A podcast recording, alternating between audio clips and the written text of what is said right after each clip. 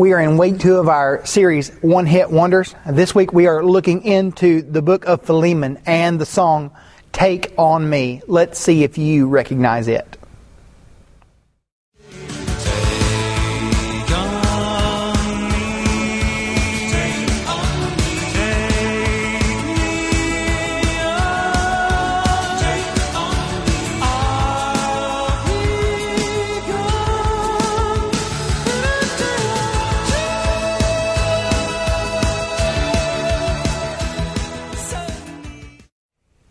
If you remember it, or you've heard it in a movie, or like it for whatever reason, let us know.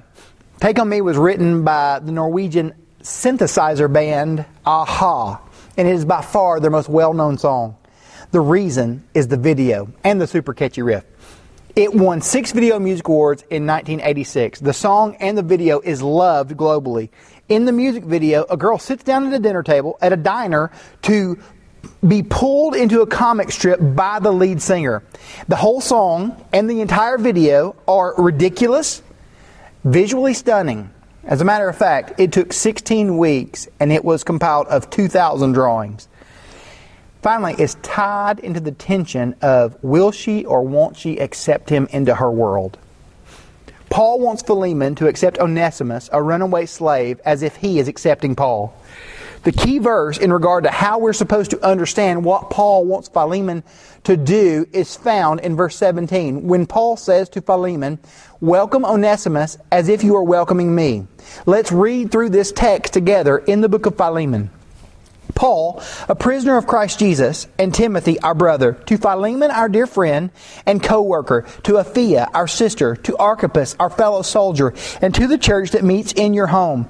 Grace to you and peace from God our Father and the Lord Jesus Christ. I always thank my God when I mention you in my prayers, because I hear of your love for all the saints and the faith that you have in the Lord Jesus. I pray that your participation in the faith may become effective through knowing every good thing that is in us for the glory of Christ. For I have great joy and encouragement from your love, because the hearts of the saints have been refreshed through you, brother. For this reason, although I have great boldness in Christ to command you to do what is right, I appeal to you instead on the basis of love. I, Paul, as an elderly man and now also as a prisoner of Christ Jesus, appeal to you for my son Onesimus. I became his father while I was in chains. Once he was useless to you, but now he is useful both to you and to me. I'm sending him back to you. I'm sending my very own heart.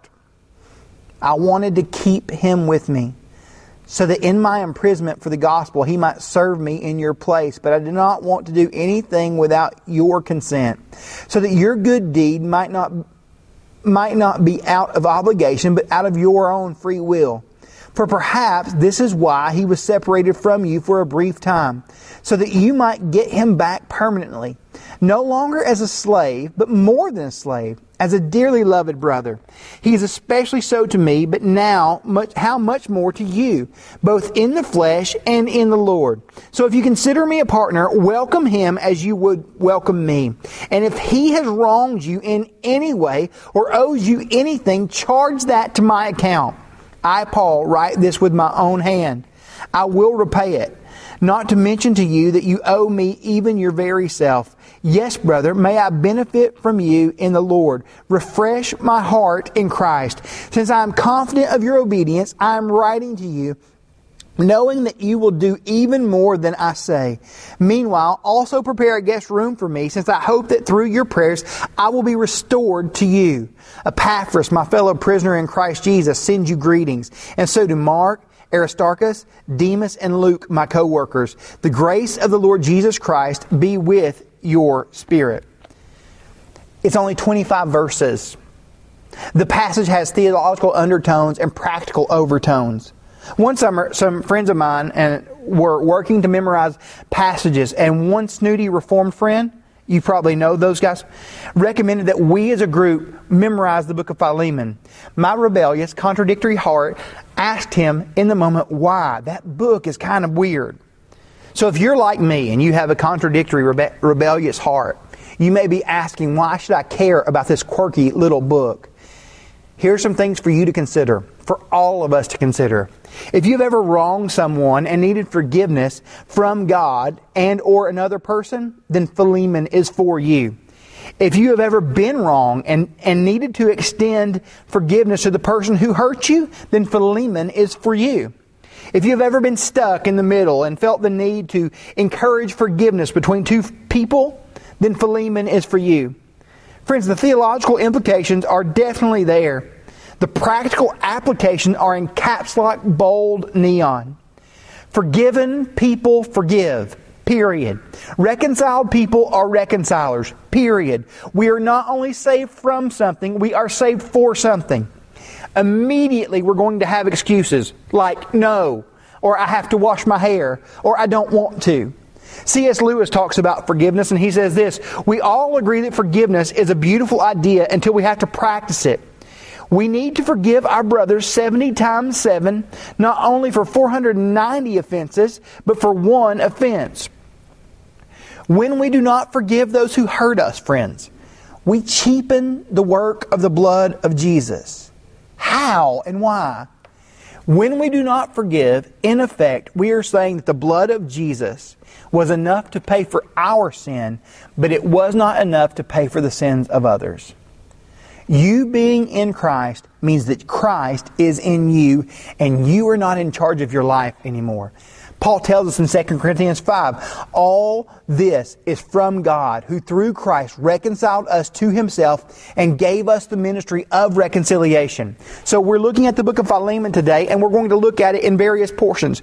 We're going to look at partnership, verses 4 through 7, parallel, 8 through 10, the problem, verse 11, the proposal, 12 through 16, the possibility, verse 15, and the power of the gospel, verses 16 through 18. So together we're looking at this new book, and we have to ask, new book, who dis? It was written by Paul, who is at this moment, when it's written, in a Roman jail. It's written to Philemon, someone who trusted in Christ through Paul's earlier ministry. It's written about and delivered by Onesimus. Here's the thing. We just get dropped into the middle of a story, and we're trying to catch up. So I need you to know a few things. Onesimus was a slave of Philemon's from back in the day who made a break for it, and according to the law, he should have been punished by death. With that in mind, we look at what's taking place. The first thing we see is the partnership in verses 1 through 7. Really, the greeting is 1 through 3. 4 through 7 show us that partnership. Verse 1, Paul, a prisoner of Christ Jesus, and Timothy, our brother, to Philemon, our dear friend and co-worker, to Apphia, our sister, to Archippus, our fellow soldier, that's the son of Philemon and Apphia, many believe, and to the church that meets in your home, grace to you and peace from God our Father and our Lord Jesus Christ. Philemon is leading a house church, like many of us feel like we're doing right now. Paul led Philemon to the Lord at Ephesus. They developed a close friendship, a deep relationship. And when Philemon comes into a relationship with Jesus, it is full on. He is all in to following after Jesus. His wife, Apphia, she was absolutely into following after Jesus. They have a son named Archippus, whose name means master of the horse. Their son is literally named Horse Whisperer, and he was all into following after Jesus. They are full-on committed church folk. They are Christians with Christ in their hearts. Paul sees it. Paul acknowledges it. Verse 4, we begin to see this partnership. I always thank God when I mention you in my prayers because I hear of your love for all the saints and the faith you have in the Lord Jesus. I pray that your participation in the faith may become effective through knowing every good thing that is in us for the glory of Christ. For I have great joy and encouragement from you because the hearts of the saints have been refreshed through you, brother. Now, the key word in this portion of the text is the idea of participation that my translation uses, or partnership some translations use. Many will use the word fellowship. And when we read words like fellowship, it brings certain things to our mind. Some say fellowship. This is a word that we can trip up on because it makes us think of potlucks and donuts and fried chicken and stomach aches. The idea of fellowship is definitely there, of relational, communal care. But if that's the entire idea that we have when we consider fellowship, we've missed it. It misses the business portion of what Christianity is about. Friends, we have a mission. It does not negate that we're a family, because the church is a family on mission. We are on mission together for the glory of God to the ends of the earth. Paul and Philemon were united in that mission. He says about Philemon, "I thank my God when I think about you." I want that to be said of me. I hope you want that to be said of you. Church family, we're united in a mission that is no different. We want people to know and respond to Jesus through the power of His Word. And I want to encourage you. Our elders are so thankful for you and the way that you have given to the mission of Grace Bible Church during this difficult, strange season. We're still hoping to help families with our Corona Relief Fund. We're still trusting that God is going to use our resources to care for our ministry partners and our missionaries that we love.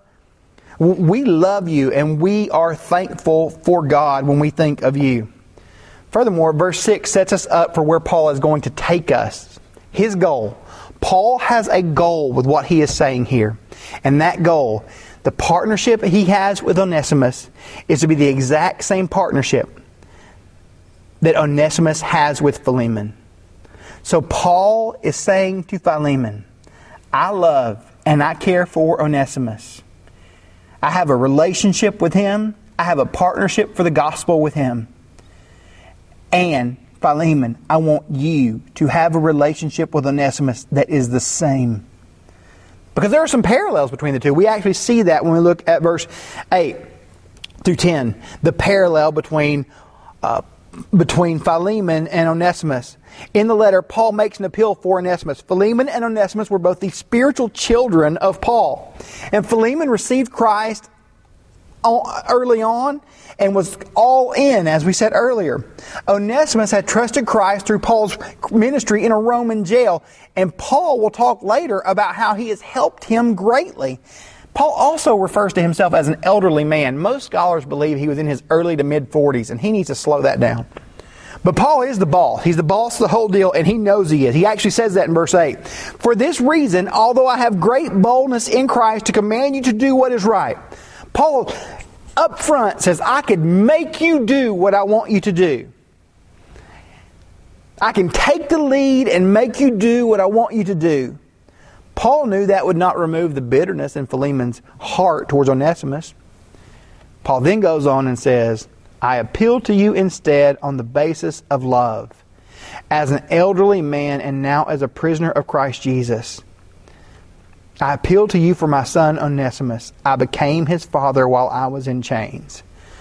Paul is saying, Philemon, I am your spiritual father in a sense, in the same way that I am the spiritual father of Onesimus.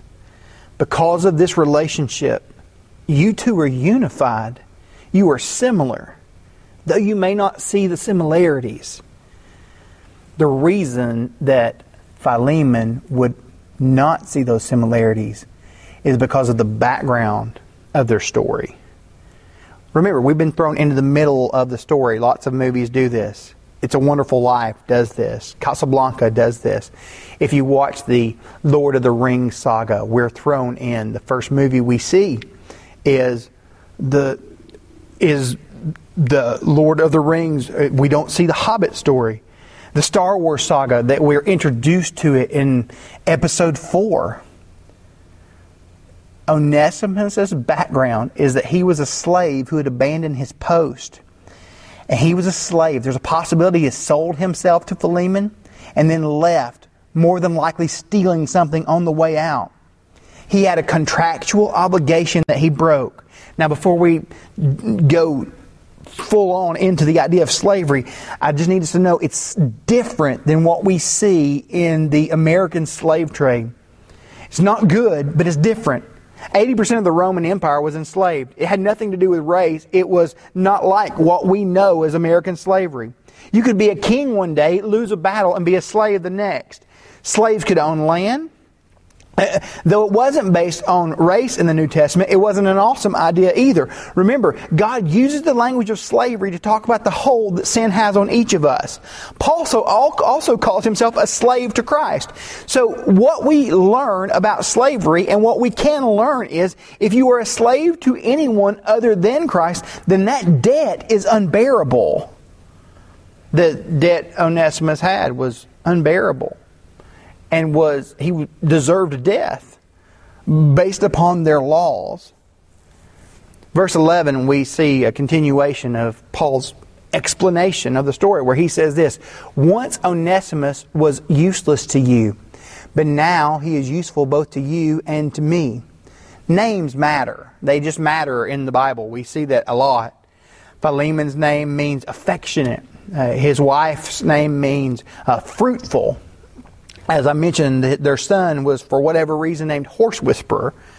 Onesimus in the name means useful. And as you consider that, it does matter. We have kids at our house. They all have names. I would imagine they do at your house too. Shepherd, Charlie, Noli, and Alder. It may shock you that we recently brought another living organism into our home. We brought a foster dog named Charles. So now, not only we have a Charlie who lives in our home, who is named after his grandfather Charles, we have a dog named Charles. Names matter. As I said, it's a play on words when Paul uses this. Because Onesimus' name means useful, Paul is saying to Philemon, I know he was useless to you. I know you view him as a good for nothing. But I just need you to know he is great and he has a new identity now. He then makes a proposal, a bold proposal. He says this, I want you to receive him just like you would receive me. Verse 12, I'm sending him back to you. I'm sending my very own heart. I wanted to keep him with me so that in my imprisonment for the gospel he might serve me in your place. But I did not want to do anything without your consent so that your good deed might not be out of obligation but out of your own free will. Hear Paul again. If I make you do this, it's not going to really change you. It's not going to matter. Have you ever been forced to apologize? Have you ever tried to force a child to apologize? This goes really bad. You might as well try to tell a fire to stop blazing or an Alabama fan to stop bragging. It just doesn't really work. For both Onesimus and Philemon, if this is a matter of force, it's not going to work. There's going to be resistance. There's going to be resentment. But Paul is pointing out to Philemon what he undoubtedly had pointed out to Onesimus. The possibility that's there. What if God has been doing something in this all along? Not just in this moment, but in the moments that led up to it. Look, Philemon, this thing happened, and I know you were frustrated. He was on the run, but think about how God worked in that.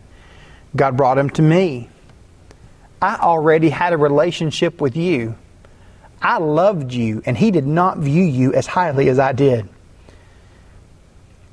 I now know both of you, and I love both of you, and I'm going to send him back. God at work in the moment, but also in every other moment. Pastor John Piper says this, God is always doing 10,000 things in your life, and you may be aware of 3 of them. But Chad, something bad happened. Are you telling me that God uses bad things? God used the worst thing imaginable to bring about your salvation. That He would offer up His Son as a sacrifice. That is our Christian hope. It's the gospel. And in 16 through 18, we see the power of the gospel. And as these thoughts continue, he says to Philemon, I want you to receive Onesimus, who was a slave, but I want you to receive him no longer as a slave, but more than a slave. I want you to receive him as a dearly loved brother. He is that to me, but how much more to you, both in the flesh and in the Lord. Remember, This is an awkward moment for everyone involved. This is a letter that has been delivered by hand.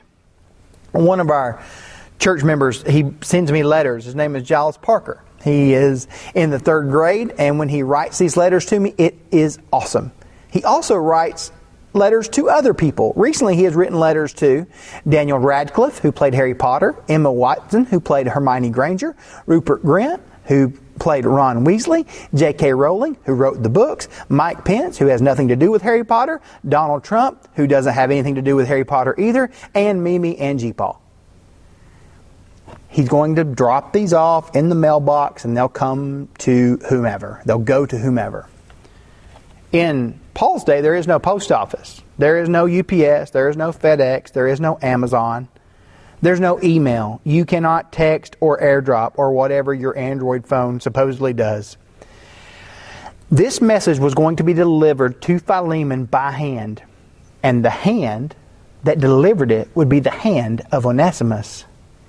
He is standing there in front of his former master, waiting to be received as part of the family.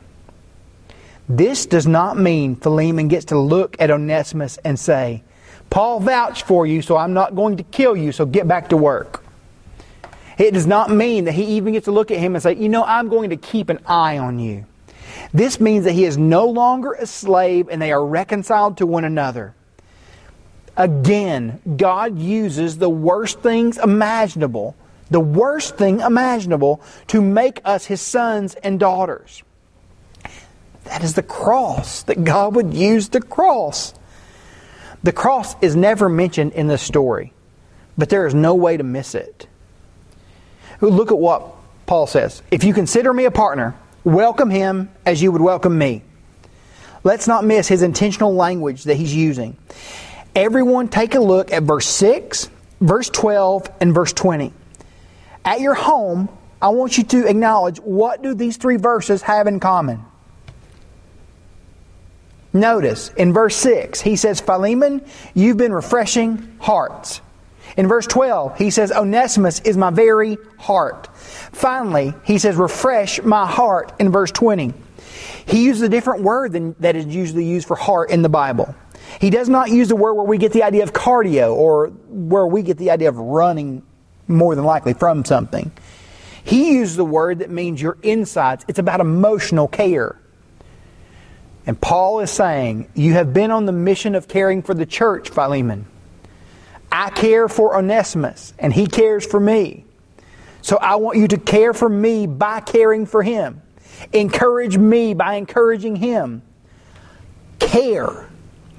This is the practical gospel on the ground. That is where the gospel has to be. Not just in our heads, but in our lives, in the way that we live. He goes even further. If he has wronged you in any way or owes you anything, charge that to my account. I, Paul, write this with my own hand. I will repay it. Not to mention to you that you owe me even your life.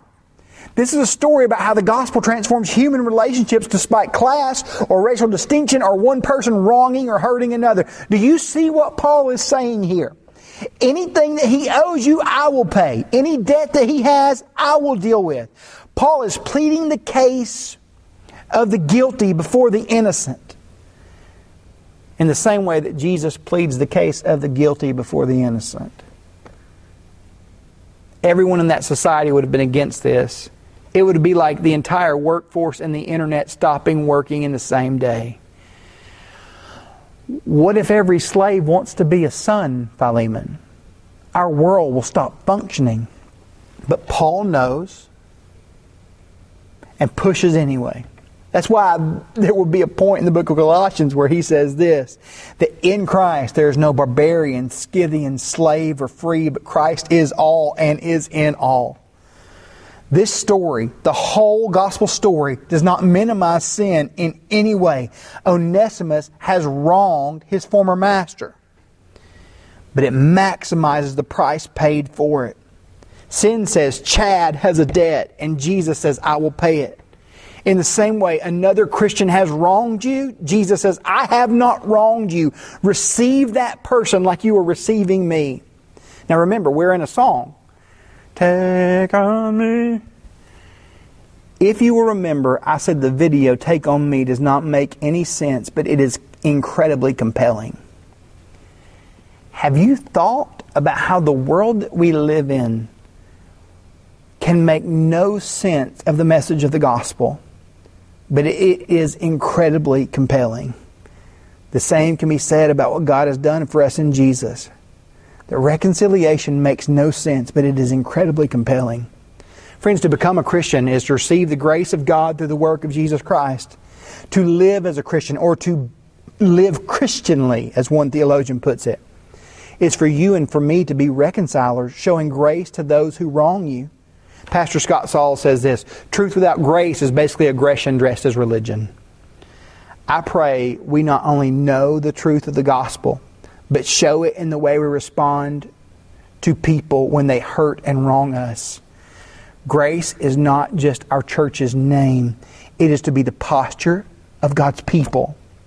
History teaches us that Onesimus was received back by Philemon, and eventually he will become the bishop of the church, because God restores. God restores when we wrong and hurt one another. God's the only one who can do that. So maybe this week you would look into your own life and you would consider, have I wronged someone? How could I make that right? Do I need to forgive someone? Do I need someone to forgive me? And work through the truth of this story, because this is not just the story of a slave. It's the story of God's reconciliation that He has offered us in His Son to be lived in us and to be lived through us. Jesus, we thank You for Your Word. We thank You that it's true. And I pray that we as Your people will be reconcilers this week. And not only this week, but every week that is to come. Continue to be with us in these strange, unique days. Remind us of Your goodness and grace. And Lord, remind us to be people who live that grace out. We ask all of this in Your powerful name. The name of Jesus, our Messiah and Reconciler. Amen.